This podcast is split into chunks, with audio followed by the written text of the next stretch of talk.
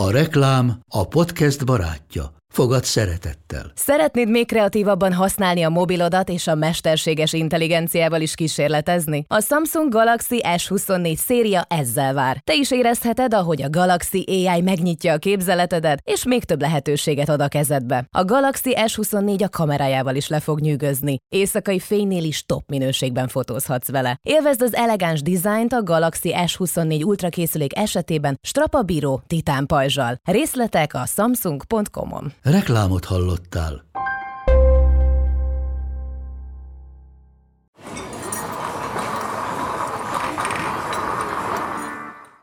Az 1800-as évek végén még szúnyogok és mocsár fogadta az ide tévedőket, de ahogy telt az idő, a lápot és a macskaköveket felváltotta egy olyan kulturális negyed, amely mintha újra meg újra megtalálná önmagát, és amelyre Bartók Béla egészen biztosan büszke lenne. A Pesten innen Budántúl podcast harmadik epizódjában a Bartók Béla útról és környékéről lesz szó. Salina Émi művészettörténésszel és Jáki Mónikával, a Bartók Bulvár Egyesület főtitkárával egymást követő generációkról, kávéházi történetekről és kortárs kultúráról is beszélgetünk. A műsor végén pedig a környék legizgalmasabb arcainak segítségével ajánlunk majd helyeket, amiket érdemes meglátogatni. Főcím, és kezdünk!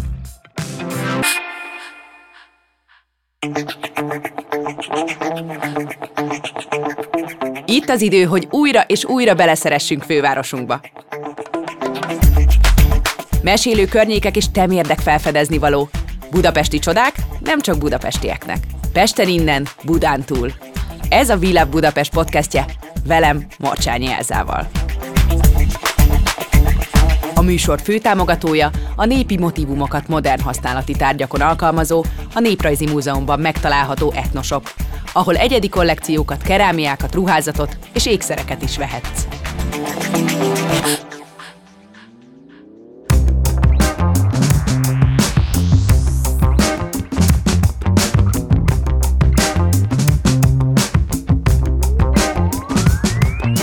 Nagyon szépen köszönöm, hogy ebben a beszélgetésben részt vesztek velem. Bartók Béla útról fogunk beszélni, és rengeteg izgalom van ezen a vidéken, szecessziós villáktól Gellért száron keresztül műegyetemen át, de ami minket most igazán nagyon érdekel, az a pesgő kulturális élet, amit kijelenthetünk, hogy a múltját, a jelenét, és reméljük, hogy a jövőjét is meghatározza ennek a területnek. Noémi, először tőled szeretnék érdeklődni a kávéházi kultúráról, aminek a hadik egy egyértelmű központja volt, volt. Mi lenne szerinted a legnagyobb meglepődés egy időutazónak? Az, hogy egyáltalán nem az volt, amit hisz. Tehát, hogy a hadik az túl van spilázva rettenetes mértékben, mert hogy a karintiék. De Először is a hadiknak az alapítása az 1898 körül már megtörténik. És amit én összesen találtam róla, az az, hogy a budapesti biciklisták onnan indulnak kirándulásaikra, ami annál is könnyebb, mert tulajdonképpen a hadiktól kifelé már a nagy semmi volt.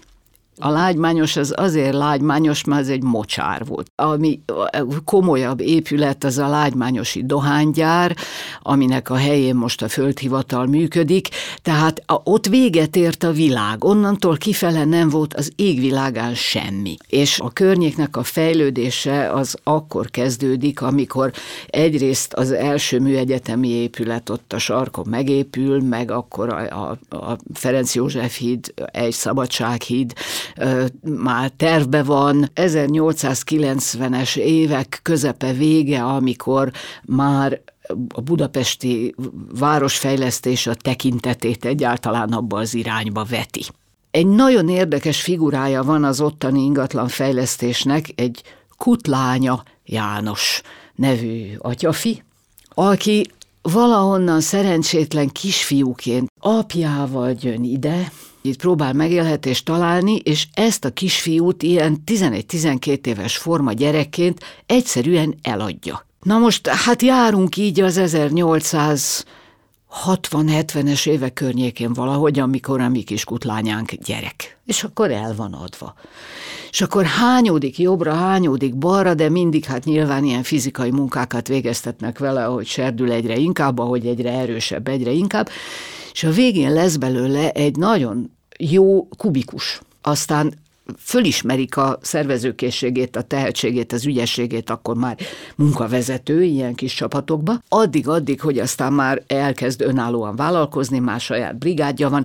67-ben a koronázó domb megépítésének a tenderét megnyeri, és akkor úgy mindenki megismeri, hogy elképesztően rövid idő alatt ezt a dombot ő megépítette. Na és akkor a kutlánya itt már azért nevet szerez magának, és akkor egyre többet hívják, egyre többet foglalkoztatják, és ezekből a már akkor szabad szemmel látható, ha bár alacsony összegekből, ő elkezd géniusz a lágymányosan felvásárolni telkeket ami a világ legolcsóbb telke abban az időben. Fölismeri, hogy szükségképpen Buda abba az irányba terjeszkedni fog. A budapesti cím és lakjegyzékbe, ott végig a mai Bartók Béla út és mellékutcáiba, ott sorra rendre a következő évben már látod, hogy a telek tulajdonos Kutlánya János, azt még akkor nem áll rajta semmi, de fog.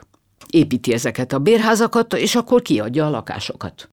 Ebbe az időbe Pesten nagy, nagyon nagy vagyonok keletkeznek így. Úgyhogy tulajdonképpen a Bartók Béla út és mellékutcái kiépülésének az egyik ilyen főszereplője a kutlánya, és ő maga ott lakik ahol most a Zenta utca sarkán van az ő az a ház, amelyikben ő lakik, és annak a sarkán is kávéház, és ezt így találod a címtárba, hogy Kutlánya János kávéháza. Azt hittem, hogy a Kutlánya egy kávés, aki ott bérel egy kávéházat, de nem, hanem ő a háztulajdonos volt, de annyira büszke volt magára, hogy még a kávéház firmájára is még ezt iratta ki, hogy Kutlánya János kávéháza. Nagyon-nagyon rokonszenves pali lehetett, aki aztán messze rangján fölül nősült, messze, mert egy nagyon-nagyon jó családnak a lányát valahogy elszöktette, és akkor az egy nagyon boldog házasságnak bizonyult. De ilyeneket mesélnek róla, hogy a kutlánya például húsvétkor egész lágymányost meglocsolta. Locsol,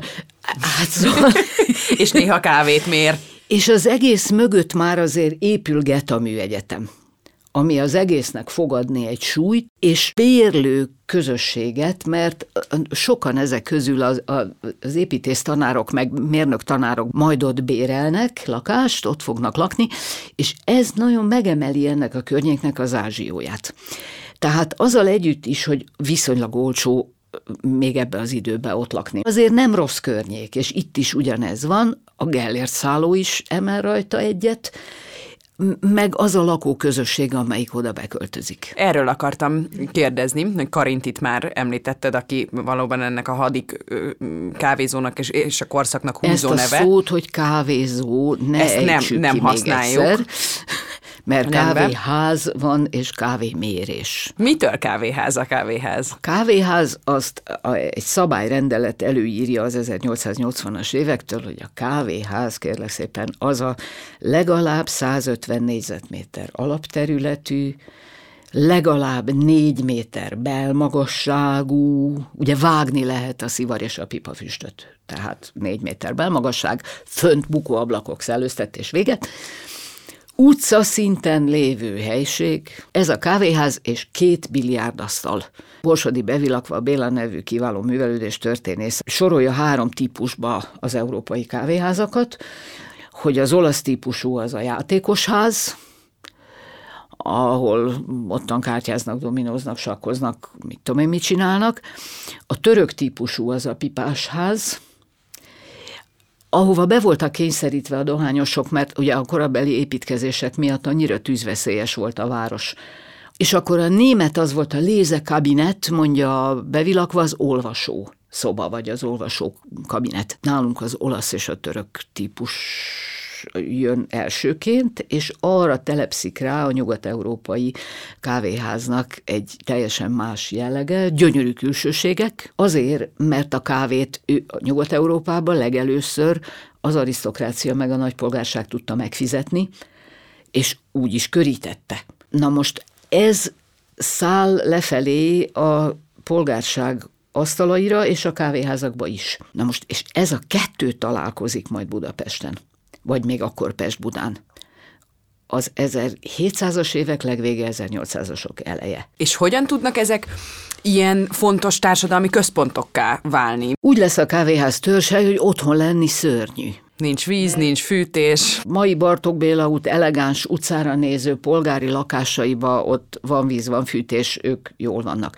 De ők a baráti társaságért mennek szórakozni, mennek dumálni, mennek újságot olvasni, mennek, és nagyon sokan dolgozni mennek. Tehát, hogy a kávéház az munkahely. A kávéház az nem egy szórakozó hely, az nem egy ócsó időtöltés, ahol nem történik semmi. Otthon vannak az asszonyok, sokszor több nemzedék egy fedél alatt, ott csattognak a fedők, a gyerekek a nagyok napközben iskolában van vannak, de a kicsik többnyire otthon, kieresztik a gangra üvölt. Porzalmas mennyiségű ilyen üté, ütésszerű zaj folyton újra meg újra. Most egy olyan hely van a nagyvilágban, ahol te egy kávé áráért bemész, és a mennyországban váltottál bérletet, mert ott te kapsz azért az egy kávédért cserébe békét és nyugalmat, fűtést, meleget, világosságot, rengeteg tükör azzal spórolnak, hogy rengeteg a tükör, és akkor kevesebb gáz fogy a világítás. Majd a jelenbe is szeretnék kötődni ezzel a következő kérdésemmel, hogy mi jelenik meg először a kulturális intézmények, vagy az erre vevő, illetve akár ezt szervező lakosság, vagy ez igazából egy, egy organikus folyamat, ami minél több kulturális intézmény van, annál több erre érdeklődő fog oda költözni. Erre Móni, a Covid ellenére pesgő Bartók ra te mit mondanál? 2010 előtt ez az utca hangos volt, talán ugyanannyira, mint annó, amiről Noémi mesélt. Ugye két sáv, kétszer két sáv, hetes busz, villamos, átmenő forgalom, M7-es, onnan be, belváros. A kultúra nyom, nyomokban sem volt felfedezhető ezen a térészen, és 2010 után, vagy 2010 körül, ugye ott egy erős önkormányzati akarattal kikiáltották, kinyilvánították ezt a útszakaszt kulturális városközpont résznek. Indult egyfajta ingatlan és fejlesztés, vagy egy, egy, egy, egy konkrét cél elérés érdekében, hogy ugye itt a kultúra meg tudjon telepedni, egyfajta intézkedési sorozat és ebből a szempontból kísértestiesen hasonlít ez a fajta törekvés, a, amit a Noémi mesélt, csak pár éve korábbi időszakról, a fiatalember, vagy a if, ifjú ember, aki aztán ott a lánymányoson ingatlanokat felvásárolt, mert hogy nagyon sok önkormányzati ingatlan volt ezen a területen még, és meg tudta tenni az önkormányzat azt, hogy ezeknek az önkormányzati ingatlanoknak a hasznosítását kulturális célra nyomottabb bérleti díja átadta a kultúra szolgáltató számára.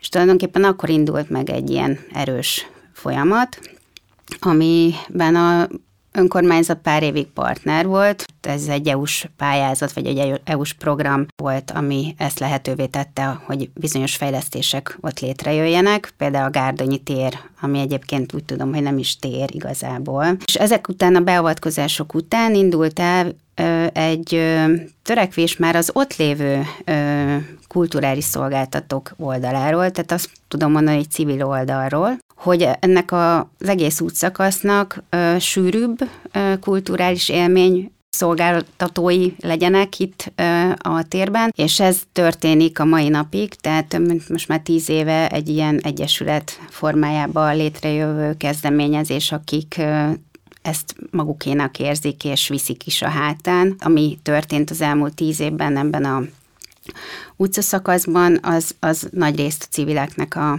önszerveződése.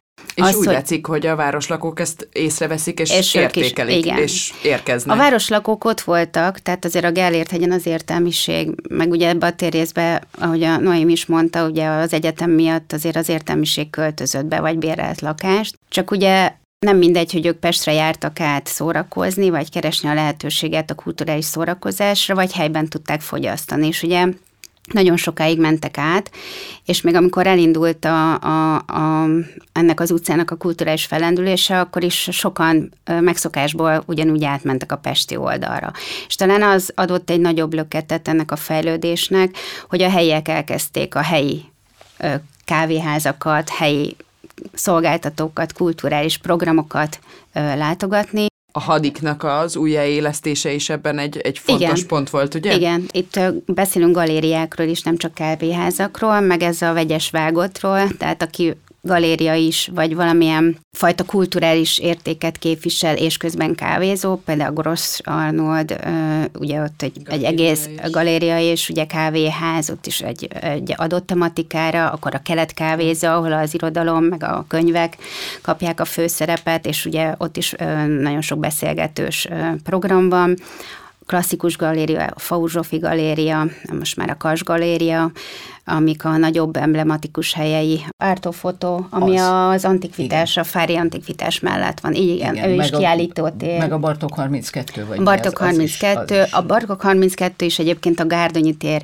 megújításával jött létre. Ugye ez egy önkormányzati helyiség, ami egy kulturális intézményé vált. Színházi előadások, koncertek, számos kulturális program érhető ott el, meg van egy pici galéria része is a hadik kávéház most is egy emblematikus helye ennek az utcának, hiszen maga az épület, főleg így, hogy a Gárdonyi térből megkapta a terasz részt, hiszen ugye a fejlesztésnek ez is része volt, hogy ugye a ház előtt ne forduljon át a forgalom, hanem ez egy téré váljon. Ezzel a terasszal szerintem még emelt a fényén a hadiknak, és most is egy emblematikus hely, egyéb, de egyéb rész iránt pedig más, mint egy kávéház abban a tekintetben, amiről most előtte Noémi beszélt. Annak a karintis dolognak a visszahozatalára sokáig törekedett a hadik. A mondás az mindig is az volt, miért ne lehetne a jelenben, meg a jövőben ugyanazt a fajta közösségi érzést, vagy közösségi tudatot, amit akkor a karintiék oda vittek. Ezt a fajta nyüzsgő, ilyen találkozó helyszerűvé válást, vagy ennek a, egy, egy ilyen központi helyévé válást, ezt én úgy érzem, hogy a hadik felvállalta. Tehát, hogy az a klasszikus ö, kávéházi kultúra, amit szintén említettél, hogy a tálcát úgy teszi le, meg úgy fogja, meg olyan pohárból, az így az elmúlt évek során szerintem már, már nem érvényes a hadikra, de az is igaz, hogy az utca önmagában is egy iszonyat dinamikus fejlődésen ment keresztül. Azt gondolom, hogy az utóbbi időben ö, megváltozott a kultúrafogyasztásunk is, erre szerintem reagálnak a kávézók, és akkor itt ö, utalok vissza, amit kérdeztél, hogy, hogy melyik van előbb, hogy mi mire reagál, hogy először kiépül egy kulturális utca, és aztán betelepül a fogyasztó, vagy az ott lakó elkezdi látogatni. Ez szerintem egy öreg, örök ö, iteráció, tehát hogy viszi az egyik a másikat. Én annak nagyon örülök, hogy, hogy az ott élők elkezdték használni a tereket, és ezt én, mint lokálpatrióta magamról is kijelentem, én tulajdonképpen nem megyek át Pestre, se színházba most már, se kávézni. Ez se, hangzik.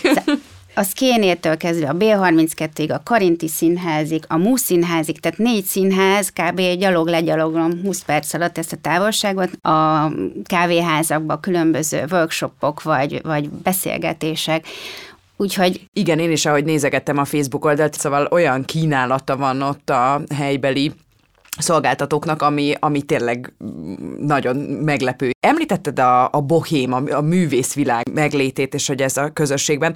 Itt két dolog is eszembe jut. Egyrészt az, hogy például a, a tabánnak a felemelkedése és bukása. Mi lehetett a különbség a Gellértnek? Miért, miért sikerült mégis egy trendi negyeddé változni ilyen anakronisztikus kifejezéssel élve. Szerinted van titkos recept? A tabán esetében ott arról beszélünk, hogy van egy Frankó Virtigli kis mezőváros, ami a, a boron alapszik minden tekintetbe, és akkor az alól egyszer csak kirántanak egy szőnyeget, szevasz. És ez azzal a korszakkal esik nagyjából egybe, amikor a Kisgellért hegy meg a lágymányos még csak éppen, hogy elkezd fejlődni.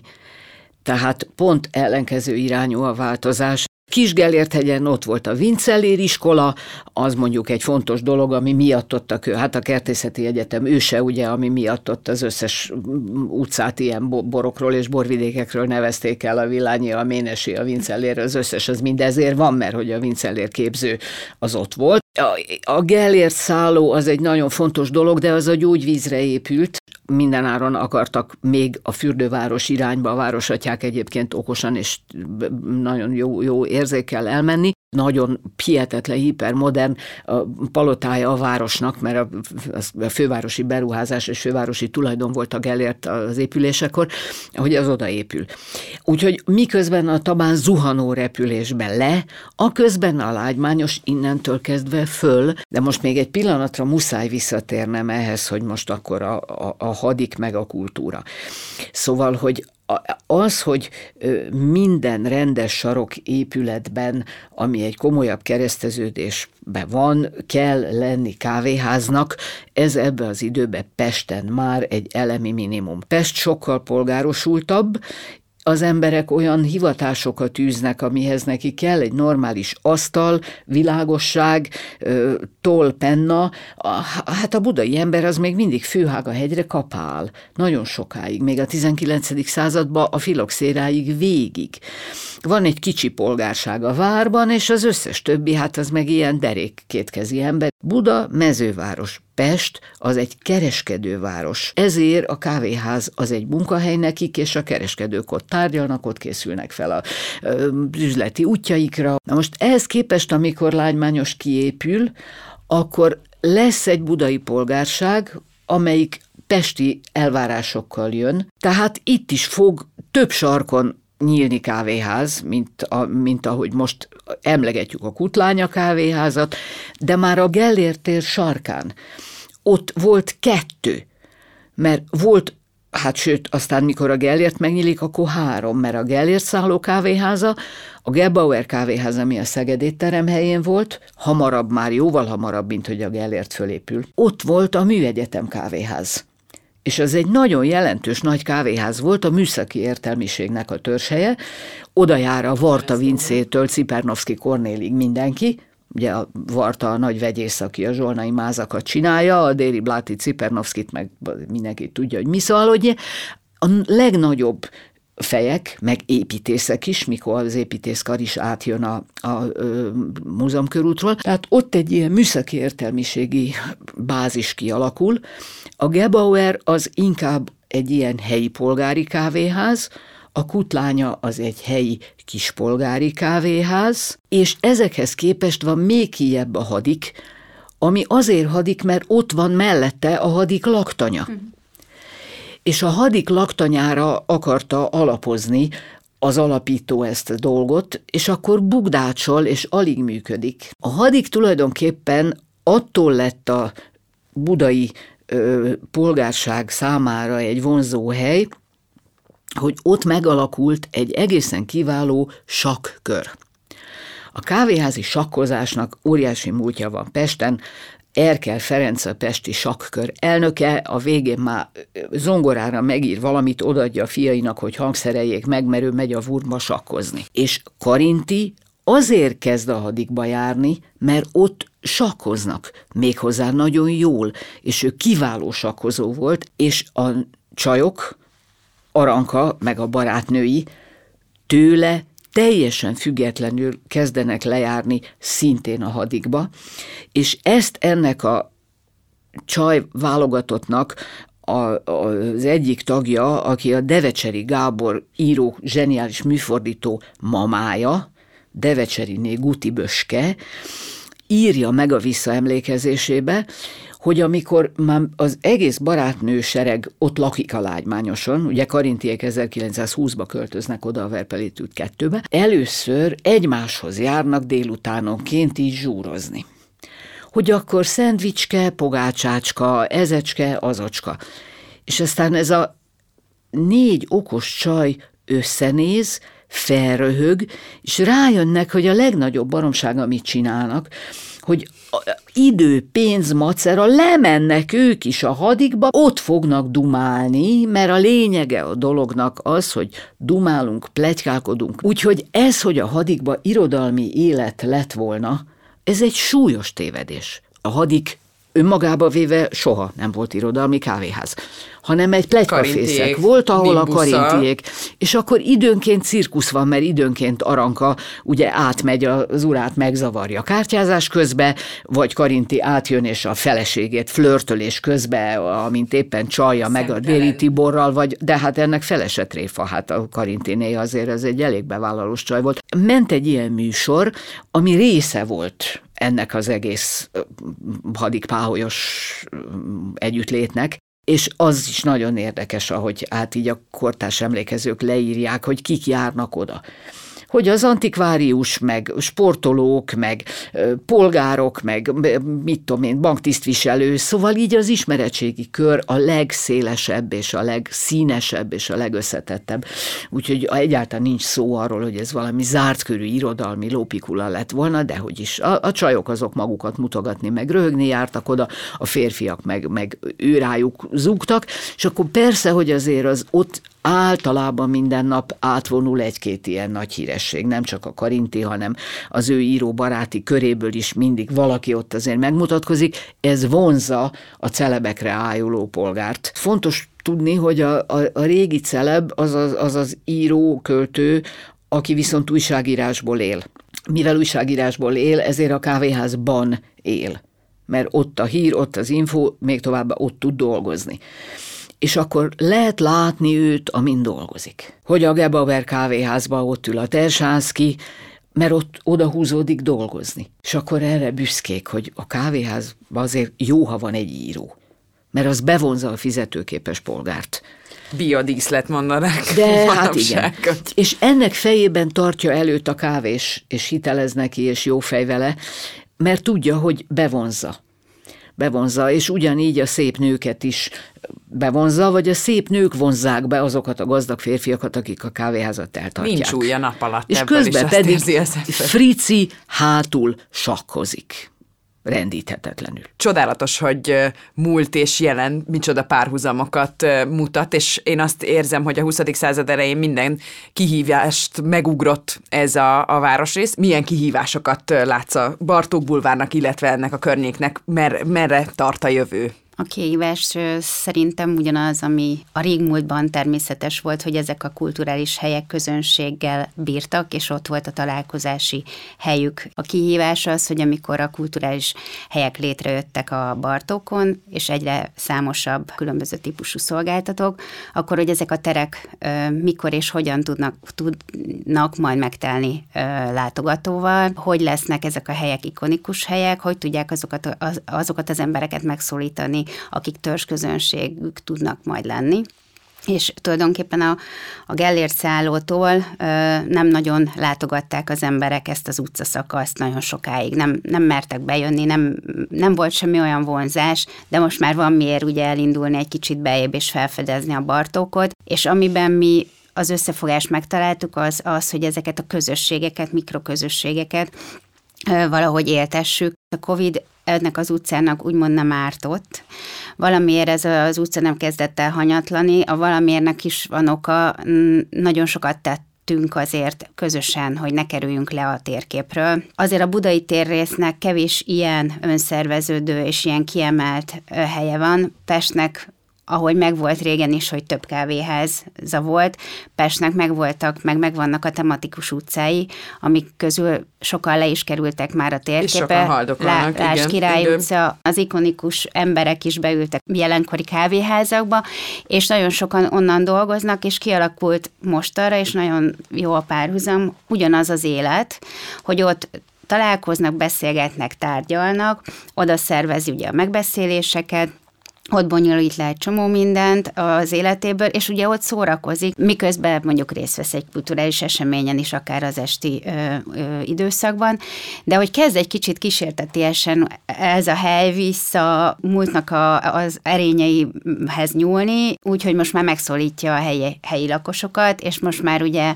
a Gellért szárótól is besétálnak az emberek, és keresik a helyeket. Ez a környék mindig tele volt színesebbnél színesebb karakterekkel, beleértve azokat, akik a Bartók mai képét alakítják. És hogy miképp látják a jövőt? Azt meséljék el ők maguk. A továbbiakban Szabó István bűvészt, a Figaro bűvészbolt tulajdonosát, Faur Zsófit, a Faur Zsófi Galéria alapítóját, Bosznai Tibort, hadik tulajdonosát, és Volszó Nemot, a Café by Heinem társ tulajdonosát, urbanistát halljátok.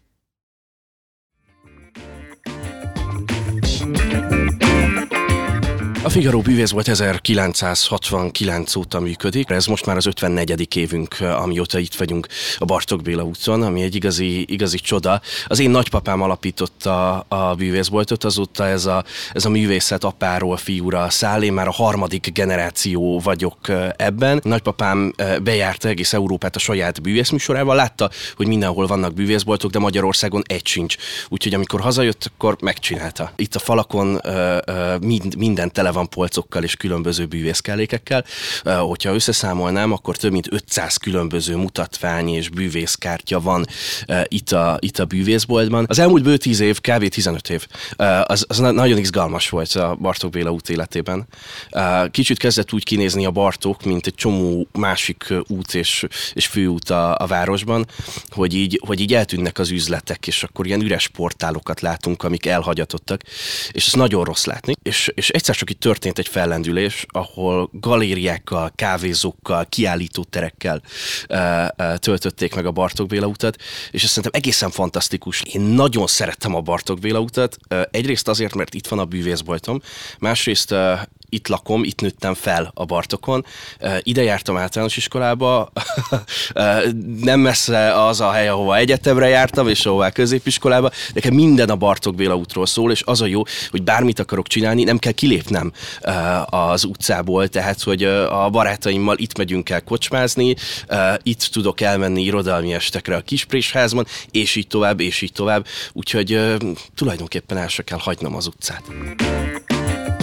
A Fauzsófi Galéria 2010-ben költözött át a Bartók Béla útra, amikor az önkormányzat meghirdetett egy kulturális városnegyed programot, hogy az akkor még bezárt üzletekkel telelévő Bartók Béla utat rekultiválja, és ez egy jó ötlet volt, hiszen a nemzetközi példák is azt mutatják, hogy a kulturális szolgáltatók nagyon jó alkalmasak arra, hogy olyan város részeket, amelyek elkezdenek lefele indulni, újra a pesgő életbe visszahozzák. Egy egyéves beszélgetés sorozat végén 2013-ban megalapítottuk az akkor még kulturális 11 egyesület névre hallgató szervezetünket, 10 taggal, ez egy baráti társaság volt, tehát összejártunk, és mindenki mindenét beletette a kapcsolatrendszerét, a, a tudását abba, hogy megindítsuk az utca fejlődését. Én a Rádai utcából költöztem át ide, ami nyilván a 2000-es években szintén egy hasonló folyamaton ment keresztül, csak ott nem volt egy ilyen erős közösség, ugyanúgy az önkormányzat elengedte a Rádai utca fejlődését, és nem kulturális negyed lett, hanem vendéglátó utca, és én ezt nem nagyon szerettem. A Bartók Béla út több szempontból volt vonzó nekem. Egyrészt én Budán élek, nagyon szeretem a budai oldalt, ráadásul a Bartók Béla út ugye közvetlen összeköttetésben van gyakorlatilag a híddal és a pesti oldalal, tehát hiába Buda azért kicsit mégis Pest, és az egész utcának a hangulata egy ilyen nagyon párizsias, nagyon nyugati pesgő kultúrára emlékeztető utca volt, és, és megláttam benne azt a lehetőséget, hogyha ez a folyamat megy, és az utca felújításra kerül, és jó szolgáltatók és jó üzletek jönnek ide, akkor ez egy nagyon jó helyé tud válni, és nekem is a galériás életben segítség lehet. Én nagyon büszke vagyok arra, hogy aki 2010-es évek elején járt erre, és mondjuk utána legközelebb 5-6 év múlva, akkor egy teljesen más helyszínt láthatott maga előtt. Ez nyilván most már megint egy teljesen más, mert ahhoz képest is hatalmas a fejlődés. Mindenki ide szeretne jönni, és kevés a, az üzlethelység. A Rádai utcával ellentétben, ahol örültem, amikor bezártam hatkor a galériát és hazarohantam, én itt élek, itt szórakozom, itt vásárolok, tehát amit tudok, azt itt a, a saját kis környezetemben igyekszem elvégezni. Ez olyan, mint egy kisváros itt, vagy egy kis falu, mindenki ismer mindenkit, köszönünk egymásnak az utcán mielőtt ide a Hadik kávéházba költöztünk, mert ez egy csapat egyébként, mi többen vagyunk üzemeltetők, meg persze akik itt dolgoznak, az még 20-30 ember. Én a Margit szigeten az Ibül Miklós által tervezett kaszinónak, amit Holdudvarnak neveztünk, voltam a művészeti vezetője. Azután jött egy lehetőség, hogy itt a Bartók Béla úton az önkormányzat egy kulturális városközpontot szeretne létrehozni, aminek az újra nyíló hadik kávéház és a Szatyorbár és galéria lenne, így az ászlós hajója vagy a kovásza. Az önkormányzati hívás abból áll, hogy a kulturális tevékenységet végzők kedvező bérleti díjat kapnak, vagy könnyebben jutnak üzlethelyiséghez. 2009-10 környékén azért egy picit aggódtunk, amikor idejöttünk, Hát lehet, hogy azért nincs a Bartókon egyetlen hely sem, mert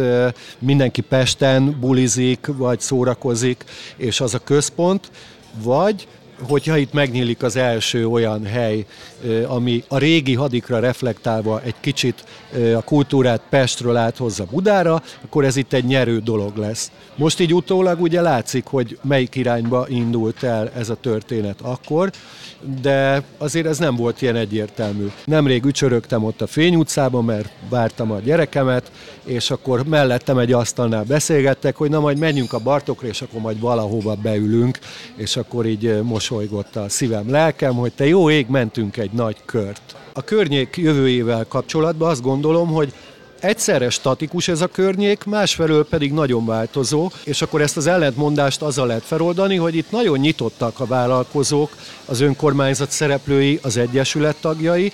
Ez a nyitottság, ez azt jelenti, hogy rengeteg kooperáció van, rengeteg új ö, impulzus ér ide a művészeti ágakkal kapcsolatban. Tehát van egy ilyen befogadó, nyitott keret, és akkor abba pedig a tartalom, az nagyon gyakran változik. Itt most a padikban mondjuk a Nem adom fel alapítványjal dolgozunk, vagy a Hintalovon alapítványjal, Fiatalírók Szövetségével. Például egyszerre van egy évadban, itt mondjuk a Szatyorban, a Szent Adalbert Alapítványnak egy új online folyóirat megnyitó eseménye, és közben a Tápszínház pedig reflektál egy rettentő experimentális vagy progresszív előadással a Karintinak így a skifi hangulatú írásaira. És ez az egész környékre jellemző. Mi a kaféval és a, a, a Hainam mint brenddel úgy kötődünk a Bartokhoz, hogy megérkezésünk után, az 99-ben volt, csak a 11. kerületben laktunk egy, egy véletlen folytán. Mindig itt jártunk át. A suliba a Bartok volt az a hely, ami összekötötte a Móricot és a Gellért. Itt szocializálódtunk, jártunk társastáncra, a testvéremmel Hájjal, engem námnak hívnak, innen is ered az étterem és a, és a kávézónak a, a neve. A szüleink rólunk nevezték el az első éttermüket az október 23-a utcán. 2019-ben, amikor hazaköltöztünk, minketten különböző helyekről a tanulmányaink és a munkánk után. Ideálisnak találtuk a, a Bartókot arra, hogy, hogy a következő e, hát állomást felállítsuk magunknak. Az első munkám a, a műegyetemen volt, ideálisnak tűnt, hogy ahol dolgozni fogunk, az 200 méteres körzetben legyen. A Bartók maga az, az egy, ez egy borzasztóan együttműködő közösség. A kafé eredetileg egy specialty kávézónak indult, általunk definiálva egy, egy második generációs uh, vietnámi kultúrához kötődő, de mégis ilyen világpolgári szellemiséggel rendelkező hely, mert egy nagyon mély múltal és, és uh, ismerettséggel rendelkezünk a budapesti gasztronómiában. A közönség igényelte azt, hogy, hogy vietnámi konyha is készüljön itt. A Bartoknak azon fölül, hogy egy egy nagyon centrális helyen helyezkedik el eh, Budapestnek a közlekedési vérkeringésében, amíg nem volt eh, szétválasztva a Fehérvári út és a Bartók Béla út, amíg át lehetett haladni a körtéren, és sokkal nagyobb forgalommal bírt. Eh, most már így, hogy, hogy egy kvázi egysávos autóút, és le lett választva így a, a délbudai területekről, sokkal gyalogos barátabbá alakult ki. Ez az egyik előnye, szerintem ami miatt ilyennek látjuk a Bartók Béla utat ma. A másik pedig az, hogy a, az építészeti öröksége hosszú múltú épületekkel rendelkezik a Bartók Béla út maga. Ide alokálták a, a művészlakások és stúdió eh, tereknek a nagy részét, ami igazából itt van a, a, a szomszédban, a Csontvári stúdiójától kezdve egyéb kortás művészeknek is, is megtalálhatjuk alkotó terét. Ennél egyet a környék felfedezése előtt, vagy meginnál egy kávét, miután jól kisétáltad magad? Adunk pár tippet itt, és ha ennél is részletesebb gasztró és shopping ajánlóra vágysz, Mindenképpen olvasd el az epizódhoz kapcsolódó cikket is. Kávé és bégel kombóért irány a vombat, egy különleges brunch élményért a Café by High nem tökéletes választás, de érdemes figyelni a pop-up boltokat is, amelyek évszakonként cserélődnek. A spanyol ínyentségeket kínáló Ultramarinos Martinez egy új szín az utca életében. De a legjobb, ha rászánsz egy egész délutánt és végigjárod az utcát az elejétől a végéig. Ne felejtsd el figyelni a környékbeli eseményeket. Hamarosan jön az Eleven tavasz, a Bartók különbejáratú fesztiválja. Ez volt a Pesten innen Budán túl, a Világ Budapest podcastja az Index támogatásával. A műsort szerkesztette Nagy Zsófia, a műsort Világ Budapest oldalról Kovács Nóra, Zacek Ágnes és Tamasi Szilvia gondozta. A showrunner Nagy Ildi, vágó és hangtechnikus Kozma Ádám, kreatív producer Román Balázs, producer Hampuk Rihár. A felvételek a Bító stúdióban készültek.